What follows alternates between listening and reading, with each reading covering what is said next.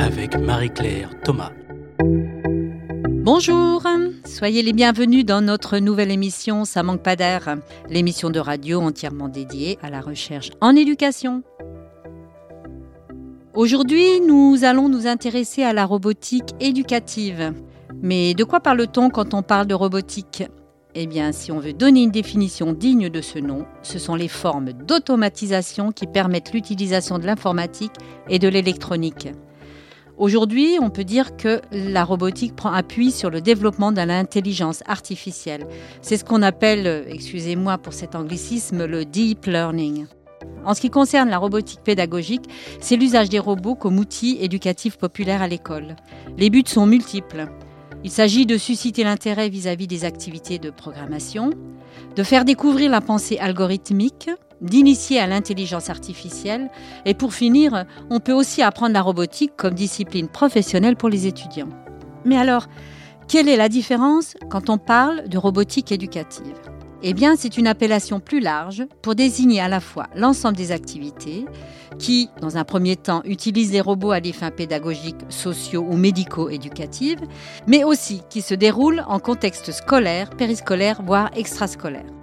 Les 2 et 3 octobre dernier, c'était la troisième édition des Rencontres nationales de la robotique éducative organisées à l'IFE en lien avec tous nos partenaires, les universités Lyon 1 et Lyon 2, Canopé et les membres du groupe de travail Océan, Océan pour objets connectés et nouveaux espaces d'apprentissage. Ces rencontres visaient à interroger à la fois la place des robots dans le processus d'apprentissage, les apports pédagogiques et éducatifs, et bien évidemment les impacts sur les pratiques enseignantes et sur le métier d'élève. Au programme également, l'exploration des perspectives ouvertes par l'intelligence artificielle et l'exploitation des traces d'apprentissage, les Learning Analytics, au travers des robots et de leurs usages en éducation.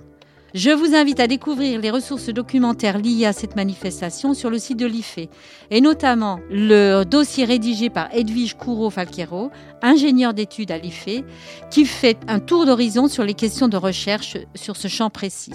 Dans les grandes lignes, trois thématiques majeures se détachent. Des questions toutes pratiques, telles que la formation des enseignants, le financement des outils et robots, la mise en place des politiques publiques, la mise en valeur et la validation institutionnelle des ressources développées par les acteurs de terrain. Mais aussi, deuxième acte, les réflexions sur le développement des ressources pédagogiques, sur les façons d'utiliser ces robots, à quel niveau, selon quel champ et quelles problématiques, par rapport aux questions du handicap, par exemple. Des interrogations aussi sur la perspective plus large euh, des humanités numériques ou compétences du XXIe siècle et de la citoyenneté numérique, à la fois par l'apprentissage à vivre avec les objets connectés et par le questionnement de la place de la robotique dans l'éducation.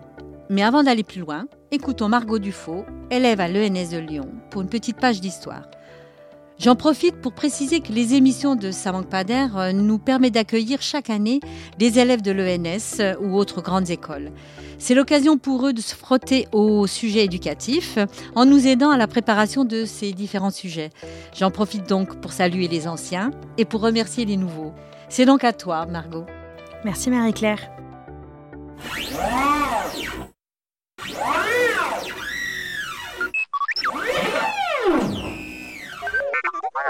L'histoire de la robotique éducative est une histoire courte mais qui se densifie au fil des ans en lien avec le développement généralisé et accéléré de la robotique et du numérique dans nos sociétés. Les robots dans les salles de classe, ce n'est plus de la science-fiction, mais ce n'est pourtant pas synonyme de la disparition de toute présence ou compétence humaine dans l'enseignement contrairement à ce qu'avait imaginé cet enfant, interviewé en 1970 au Salon de l'audiovisuel pour le JT de 20h. Comment tu penses que sera l'école dans 10 ans? Eh ben, les, les, professeurs seront des machines à la place, seront, seront remplacés par des machines. Mais est-ce que c'est plus amusant qu'un professeur? Oui. Donc, tu préférerais avoir des salles de classe où il y ait plein d'écrans, où il y ait de la musique, où il y ait tout ça? Alors aujourd'hui, on est quand même bien revenu de cette perception datée du développement du numérique et de la robotique. Les premiers travaux au sujet de la robotique éducative remontent aux années 90 avec Seymour Papert, chercheur en mathématiques et en informatique au MIT aux États-Unis. C'est un pionnier des recherches sur l'intelligence artificielle. Il a développé le langage de programmation Logo qu'il a inséré dans un robot tortue destiné à améliorer la résolution de problèmes chez les enfants. À la suite de ces travaux, s'ensuit un sommeil dans le développement des objets et dans les expérimentations pédagogiques dans la recherche sur la robotique éducative au milieu des années 2000. La réflexion sur l'intérêt pédagogique des robots est relancée au début des années 2010. Pourquoi ce revirement? C'est lié tout d'abord à l'arrivée sur le marché d'objets connectés type robots plutôt développés par des entreprises de jouets. C'est également lié à l'équipement progressif des établissements scolaires, notamment dans le domaine du numérique. Enfin, c'est lié depuis 2016, notamment en France, à l'inscription du numérique dans les programmes scolaires, avec l'apprentissage du code et de la programmation à partir du cycle 3, c'est-à-dire du CM1. Depuis 2010, ce développement de la robotique éducative se décline différemment selon les types de robots et également selon les types d'usage. Avant tout, se répand toute une gamme de petits robots de sol à des prix abordables, dont les profs que l'on peut qualifier de geeks se saisissent, et ces petits robots sont complémentaires des équipements numériques tels que les tablettes ou encore les tableaux connectés. En parallèle, sont développés également des robots humanoïdes ou dits d'interaction qui sont nettement plus chers. Ces derniers sont surtout utilisés avec des enfants à troubles autistiques pour développer ce que l'on appelle un artefact de compétences de communication. Enfin, se développent de plus en plus les robots de téléprésence mobile. Ces robots permettent à des élèves que l'on appelle empêchés, par exemple malades, d'assister à distance à leurs cours et donc d'être présents dans la classe. Il s'agit là d'usages spécifiques de la robotique, non pour des apprentissages en tant que tels, mais pour favoriser la continuité scolaire. En 2018, on est dans une période d'effervescence parce que les petits robots se démocratisent. On assiste depuis quelques années à la multiplication du nombre de manifestations qui sont développées autour de la robotique. Ces manifestations, ce sont d'abord des expositions, des challenges, des compétitions. Ce sont également la mise en place de clubs de robotique sur le temps scolaire, souvent à l'initiative des professeurs de SVT, de mathématiques ou encore de techno. Enfin, il s'agit également du développement accru d'initiatives du monde associatif dans le cadre des activités périscolaires. À l'IFE, c'est un sujet sur lequel on travaille fortement depuis deux ans. La question principale est de comprendre dans quelle mesure les robots peuvent être moteurs dans l'éducation. Il s'agit néanmoins d'un secteur encore assez confidentiel dans la recherche. En effet, s'il existe beaucoup de chercheurs en robotique en France, on compte environ une cinquantaine de laboratoires, c'est surtout pour fabriquer des robots de plus en plus sophistiqués, en y intégrant de l'intelligence artificielle notamment. Mais en réalité, il y a très peu d'initiatives spécifiques à la robotique éducative. Pourtant, sur le terrain, les pratiques se multiplient dans ce champ, et cela suscite en plus un intérêt très fort chez les adolescents, chez les enfants et également chez une partie des enseignants. Il existe donc un vrai besoin de développement de la recherche sur ces questions. Voilà pour ce point historique, très ancré dans le présent en réalité. Je te rends l'antenne, Marie-Claire, pour discuter de ce sujet brûlant avec nos invités. Merci Margot. Bonjour, nous sommes trois lycéennes du lycée du Lyon à Landivisieux. Nous avons décidé de créer ce blog dans le cadre des TPE, travaux personnels encadrés. Notre thème est santé et bien-être, et notre sous-thème la robotique dans la santé. Nous espérons que ce blog vous plaira. Eh bien aujourd'hui, pour parler de robotique en éducation, justement, nous accueillons Margarida Romero, enseignante chercheuse et directrice du laboratoire LIN, laboratoire d'innovation et numérique pour l'éducation à l'Université Côte d'Azur. Bonjour Margarida. Bonjour. Et Thierry Carcinti, donc enseignant-chercheur, directeur du CRIFPE à l'Université de Montréal et responsable de la chaire euh, de recherche sur les technologies de l'information et de la communication en éducation. Bonjour. Bonjour à vous. En octobre dernier, vous êtes tous les deux intervenus à l'IFE dans le cadre des troisièmes rencontres nationales de la robotique éducative. Alors, c'est quoi les enjeux du développement de la robotique éducative à l'école? Je pense qu'on a, on a derrière croisé avec Thierry, avec euh, lesquels on s'est souvent croisé avec euh, des robots entre nos pattes. Donc, euh, la robotique pédagogique, en fait, c'est une activité qui est de plus en plus présente dans les écoles de partout dans le monde. Donc, Québec, aux États-Unis, en Amérique du Sud. je pense que Thierry pourra même parler d'Afrique, Europe, donc partout. Et c'est pas pour rien. D'un côté, c'est la suite des travaux qui étaient pionniers, mais avec des technologies qui n'étaient pas démocratisées de l'époque de Papa Et d'autres. Et aujourd'hui, il y a à la fois un intérêt, il y a un développement technologique qui a fait que ces technologies deviennent facilement accessibles.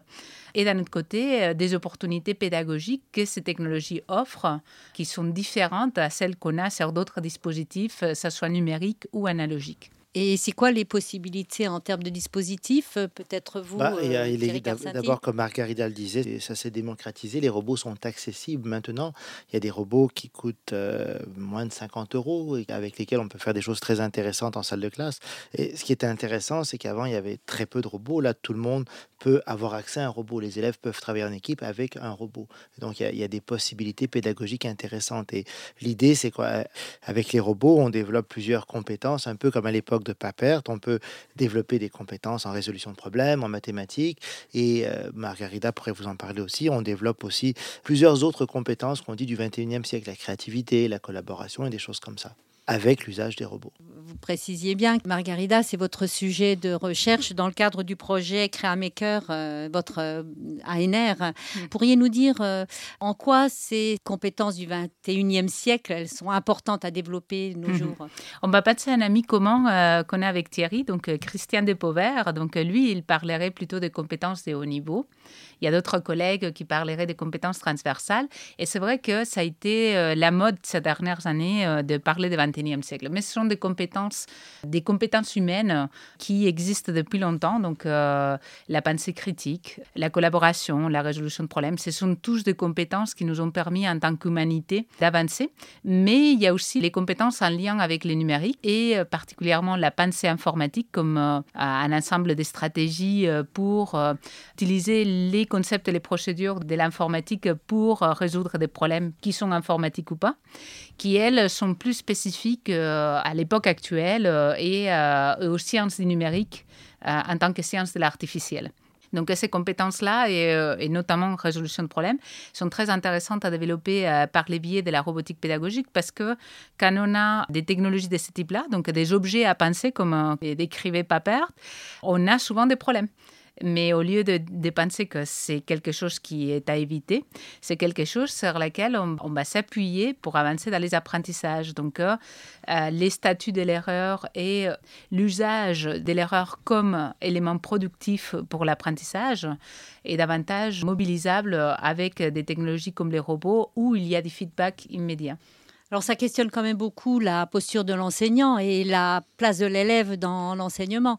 En vérité, ça peut amener à se questionner, mais c'était un questionnement qui existait aussi avant. L'idée du robot, c'est que vient prendre une place dans la salle de classe et ça vient pas remplacer l'enseignant, contrairement à ce que certains peuvent dire. Je pense que Margarita sera d'accord. Le robot vient aider l'enseignant dans sa mission, rend l'élève aussi plus autonome, amène l'enseignant à jouer peut-être un rôle d'accompagnateur au lieu de facilitateur, au lieu d'être celui qui juste transmet uniquement la connaissance aussi. Donc, par le truchement du robot, plusieurs choses peuvent être faites en salle de classe. Et euh, l'idée d'amener l'enseignant à prendre un certain recul, c'est pas nécessairement lui enlever le contrôle de la classe, mais savoir un contrôle différent, un contrôle où est-ce qu'il souhaite développer l'autonomie de l'élève, souhaite développer des, compétences de haut niveau chez les élèves, euh, la résolution de problèmes, l'esprit critique et plusieurs autres choses qui sont possibles euh, avec juste, notamment l'usage des, robots en salle de classe. Mmh, c'est vrai que quand vous parlez de cet esprit critique, on travaille sur euh, la dimension citoyenne, enfin, on prépare les citoyens de demain par rapport à tout un ensemble de choses. Et, et souvent, et peut-être tristement parfois à l'école, on va interdire certaines choses de peur que l'enseignant ne perde sa place, ne perde son rôle. On interdit en France les téléphones portables à l'école. Est-ce que ça amènera les élèves plus tard à, mieux savoir les utiliser? L'histoire de l'humanité nous montre que non, par exemple. Donc des fois, aborder ces problèmes de, front et puis montrer à l'enseignant que l'idée, c'est pas de perdre sa, place d'enseignant, c'est euh, peut-être faire évoluer son rôle et faire évoluer son rôle d'une façon qui, était intéressante et qui est liée peut-être euh, à la société numérique et de l'information dans laquelle on vit. Ben, justement, là, vous faisiez une comparaison. Alors, je vous regarde tous les deux. Pourriez nous faire une petite comparaison euh, sur le développement du numérique et de l'usage de la robotique dans vos pays respectifs euh, ou dans d'autres pays? Est-ce qu'on est beaucoup en retard en France ou est-ce que euh, a pris le bon chemin? C'est assez drôle parce que c'est une question que chaque pays se pose. Oui. Et je suis désolée parce que ça fait un peu ridicule, mais c'est un petit peu qui a la plus longue. Donc, en fait, c'est quelque chose que, voilà, par les biais des pizza et d'autres éléments. C'est fait très souvent. il y a des pratiques qui sont extrêmement diversifiées de partout et, des enseignants qui font des choses extraordinaires, soit-ils appuyés ou pas, d'IO ou, euh, par leur milieu. Donc il y a des gens extraordinaires de partout et en fait, euh, les technologies nous permettent de faire, c'est des communautés, des communautés Twitter ou d'autres, dans lesquelles des enseignants qui travaillent avec Thierry ou qui travaillent avec Sylvie Varma à l'Université Laval ou qui travaillent euh, avec nous ils sont connectés et puis euh, c'est pas une question de pays, c'est une question de projet. Et donc euh, je pense qu'on est dans un contexte où c'est plutôt quelles sont les communautés sur lesquelles on est réseauté et euh, avec lesquelles on partage que uniquement qu'est-ce qui nous vient de notre système éducatif. Puis, vous savez, c'est facile à vouloir faire des comparaisons, mais il y a autant de différences entre le Québec lui-même qu'entre le Québec et la France. Donc il y a des écoles où on voit plusieurs robots, où est-ce qu'on voit plusieurs équipements informatiques et on voit aussi des usages excellents parce qu'il y a deux choses. Il y a des écoles qui ont des équipements mais qui les utilisent peu. Il y en a qui en ont peu et qui les utilisent beaucoup. Alors, il n'y a pas juste une question d'équipement, il y a une question d'usage, mais il y a d'énormes différences à l'intérieur même du Québec, comme il y en a en France aussi. Vous allez à l'Académie de Versailles, par exemple, on voit des collèges qui sont équipés de tablettes depuis déjà 4 ans, qui ont dans un seul collège une dizaine de robots Nao, des robots humanoïdes dont le coût est quand même assez important. Euh, quand on voit ça, on se dit, ouais, ce collège-là, il est beaucoup plus avancé que plusieurs écoles au Québec, mais mm. ce collège ne représente pas toute la France non plus. Donc, il y a des variétés, mais je crois que ce qui est important de retenir dans ça, au-delà des, jalousies, des comparaisons, c'est qu'il y a deux niveaux. Il y a l'accès à l'équipement, puis il y a les usages qu'on en fait après. Ça, c'est très important parce que dans beaucoup d'endroits, il y a des équipements qui sont sous-utilisés. Et ça, je pense que pour l'éducation, c'est un peu triste de voir que euh, des investissements comme ça ne sont pas rentabilisés. Est-ce que c'est justement une mauvaise entente entre les politiques publiques et puis euh, la formation des enseignants qui n'est pas mise en marche euh? Je crois que c'est un ensemble de facteurs. Je ne crois pas qu'on puisse pointer du doigt un seul ensemble de, personnes pour ça. Mais des fois, le problème, c'est qu'on fait des choix sans consulter les enseignants qui sont sur le front, entre guillemets. Et c'est eux qui sont avec les élèves. On ne les consulte pas. Voici ce que vous avez pour la rentrée. Mais alors, peut-être qu'ils devraient participer au choix. Le simple fait de les faire participer au choix, je crois que ça aiderait. Euh, puis de, fournir un contexte, des conditions gagnantes. Euh, si on, si on, propose des outils numériques qui demandent un soutien technique important et qu'on n'offre pas le soutien technique, ben, l'enseignant qui a déjà une tâche chronophage ne euh, va pas se mettre à les adopter. Alors il y a, y a un ensemble de facteurs, je crois, qui font, ou un ensemble de conditions gagnantes qui peuvent être mises en place pour aider justement cette intégration du numérique. Et justement, si on vient euh, à l'usage de la robotique, euh, qu'est-ce que ça peut apporter au niveau des apprentissages purement et simplement? Euh, Parce que là, vous avez parlé de développer des compétences transversales, les compétences du 21e siècle, mais au niveau des apprentissages même, quelle est la plus-value? Il y a plusieurs activités. Je dirais que la recherche là-dessus, elle, commence tout juste. Donc là, on va faire appel à un autre ami commun, Basilis Comis, donc, qui a dirigé des travaux autour de l'apprentissage euh, en lien avec la géométrie et les mathématiques maternelles, avec des, petits robots de sol, euh, des, abeilles Bibot, Bluebot, et d'autres travaux. Et la tendance de ces travaux, en tout cas ce que je révisais à ma connaissance, c'est qu'ils permettent de travailler des éléments qu'on pourrait travailler par les biais du papier ou par les biais d'autres outils, mais avec l'avantage que l'élève a un feedback immédiat ou en tout cas qu'il peut faire des hypothèses. Par exemple, un carré, ce sont quatre côtés, puis euh, des angles de 90, et puis il va formuler une hypothèse qu'il va par la suite pouvoir la programmer et la tester. Et rien que ces processus-là, c'est un processus qui permet à l'élève d'être en disposition d'obtenir un feedback de manière immédiate. Il n'y a peut-être pas un gros changement sur qu'est-ce qu'on peut apprendre avec, mais il y a un grand changement sur euh, comment ces outils, ce sont des outils euh, à réfléchir, à l'idée des papers, ce sont des outils qui nous donnent un feedback euh, qui permet d'amplifier ce que l'enseignant il peut faire en classe. Mais je, crois qu'il y, a plusieurs impacts, comme ce, que, ce dont parlait Margarita, mais il y a aussi, des, fois, on apprend sans même en être conscient. Ça veut dire, on a fait une expérience dans une école, en, dans ce que vous appelez en France des ZEP, des zones d'éducation prioritaire, et dans une des écoles les plus pauvres les plus défavorisés au Canada. Et le fait d'apprendre la, programmation, la robotique, euh, ces enfants ont vu leur score en mathématiques grimpé de façon significative. Et ça a été intéressant parce qu'on a pu comparer euh, les résultats de l'ensemble de l'école avec ceux qui avaient participé au programme de robotique et ceux des autres écoles à côté. Et donc, statistiquement parlant, on a montré que avec l'apprentissage de la robotique, on parle d'une heure par semaine en parascolaire, en dehors des heures de classe, euh, les résultats ont augmenté euh, globalement de 6%. C'est pas énorme en une année, mais 6%, c'est quand même, c'est la différence. Sur, une heure. Voilà, sur une heure par semaine, c'est beaucoup. Et puis, avec ça, vient une confiance à l'école, vient un sentiment de compétence, une motivation, un engagement. Donc, ça, c'est juste des résultats très pointus en mathématiques parce que, bon, des fois, les, regroupements d'écoles veulent savoir est-ce que si je fais ça, est-ce qu'ils vont être bons en mathématiques ou en français? C'est des... Alors, en français, il y a peut-être moins d'applications, mais il y, en a quand même aussi. Vous savez, la, la programmation, il y a des logiciels très populaires euh, dans les premières classes du primaire, Scratch Junior et Scratch. Ces logiciels bon, permettent, avec la programmation, d'apprendre à faire des histoires. Mais quand ton histoire, elle manque de cohésion, quand tu fais tes scénettes, ça ne clique plus ensemble. Donc finalement, l'enfant, à travers la programmation, apprend aussi la cohérence dans un texte écrit. Donc il y a aussi des façons d'intégrer même le français, même si pour les mathématiques, c'est peut-être plus naturel. Oui, d'accord. Au niveau éthique, qu'est-ce que vous pouvez nous dire? Ben, Le niveau éthique, c'est complexe aussi. Alors, il y a des gens qui se soucient tellement du niveau éthique. Je ne dis pas qu'il ne faut pas s'en soucier mm. du tout, mais on oublie après ça que la mission d'école est d'éduquer, instruire et socialiser. Euh, et encore une fois, je prends l'exemple des téléphones portables. Euh, le fait d'interdire quelque chose à l'école, est-ce qu'on répond vraiment à notre mission d'éducation? Ben, Moi, il me semble que non. Alors euh, oui, ça, on pense régler un problème parce qu'on n'en parle plus, c'est interdit. Mais moi, je pense qu'au contraire, tous ces robots, toutes ces technologies, tout ce numérique qui, qui vient avec un lot de défis éthiques, euh, et euh, je pense qu'il faut les aborder, il faut préparer les enfants à, à, la société de demain et les préparer. C'est pas sans que l'école ne puisse jouer un rôle. Je pense que l'école doit jouer un rôle pour les préparer à ça. Et donc, je pense que l'intégration des robots, de la robotique, c'est intéressant parce que justement, ça nous permet aux enfants de parler de euh, le robot Nao humanoïde, par exemple, quand on lui pose des questions, on dit ah, tu peux me faire confiance. Là, on pourrait demander aux enfants est-ce qu'on peut faire confiance au robot? Et donc, c'est tout un débat éthique autour de ça. Mais si on ne se soucie pas de ça, si on n'a pas les technologies en classe pour des questions éthiques, on a peur, à ce moment-là, je pense qu'on rate un peu notre mission d'éducation.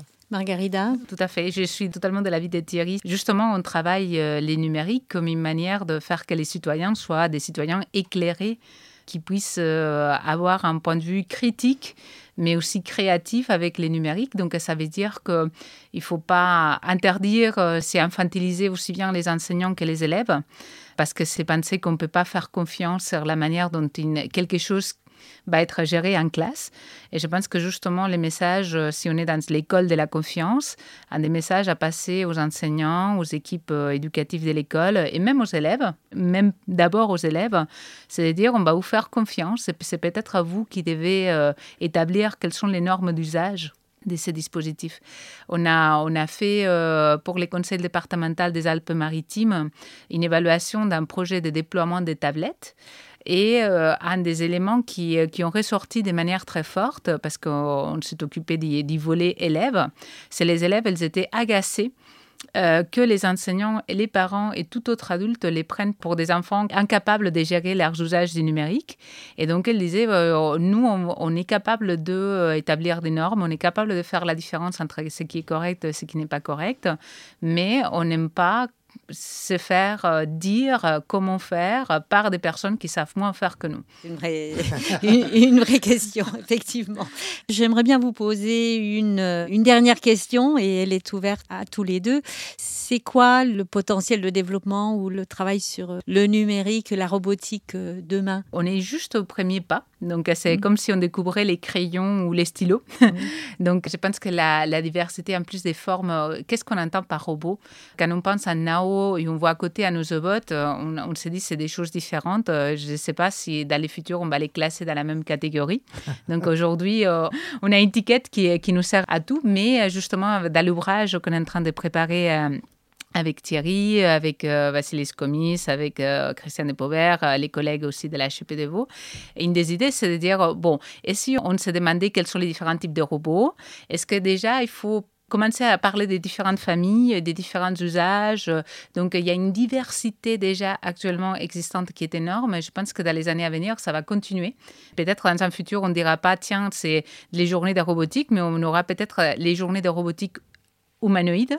Et puis les journées de robotique euh, avec des robots au sol, des déplacements, on est, de mon point de vue, juste au début de quelque chose qui va encore s'élargir et se diversifier euh, davantage.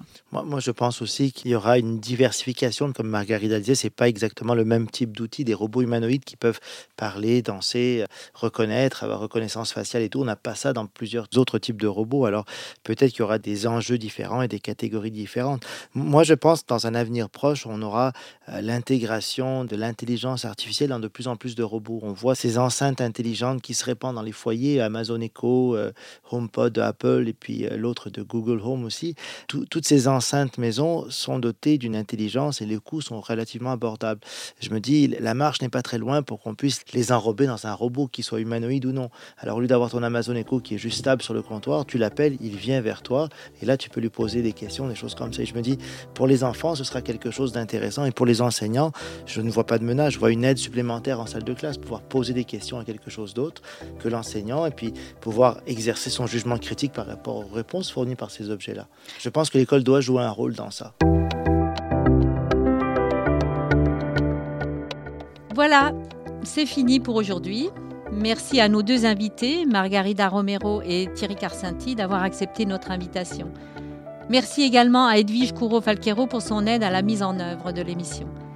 À la réalisation, Marie-Claire Thomas, Margot Dufaux et Sébastien Boudin pour la technique. Rendez-vous au mois de décembre pour un nouvel épisode de Ça manque pas d'air. N'hésitez surtout pas à écouter et réécouter les émissions sur le site de Cadécole, ife.ens-lyon.fr et à en parler autour de vous.